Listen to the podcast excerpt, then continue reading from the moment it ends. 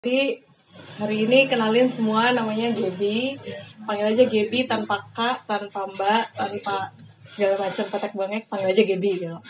Em, hari ini dapat rezeki buat sharing ke teman-teman semua. Bingung sih sebenarnya mau sharing apa gitu kan. Tapi em, sharing pengalaman aja sih. Kalau balik lagi ke dua tahun lalu di pagi-pagi kayak gini, em, gue lagi beli ketoprak gitu kan. Ketopraknya cukup rame gitu. Sebelum gue ada dua orang yang beli juga gitu.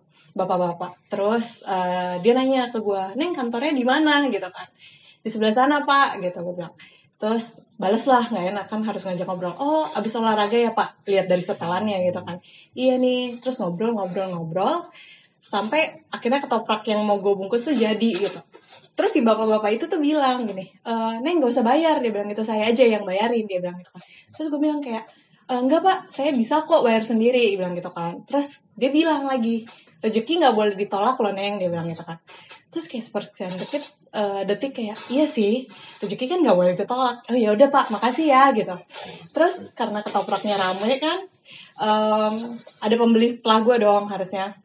Gue tanya ke pembeli setelahnya mas beli juga kan? gitu mas ini saya baru dapat rezeki dari bapak yang ini Eh, saya bayarin ya ketopraknya mas gitu. Jadi memang benar rezeki itu nggak boleh ditolak gitu kan. Tapi rezeki itu harus ngalir terus.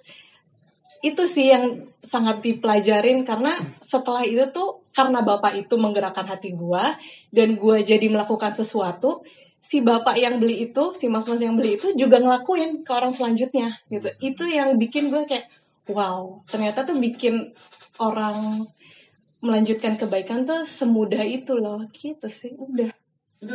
Itu doang. Wow.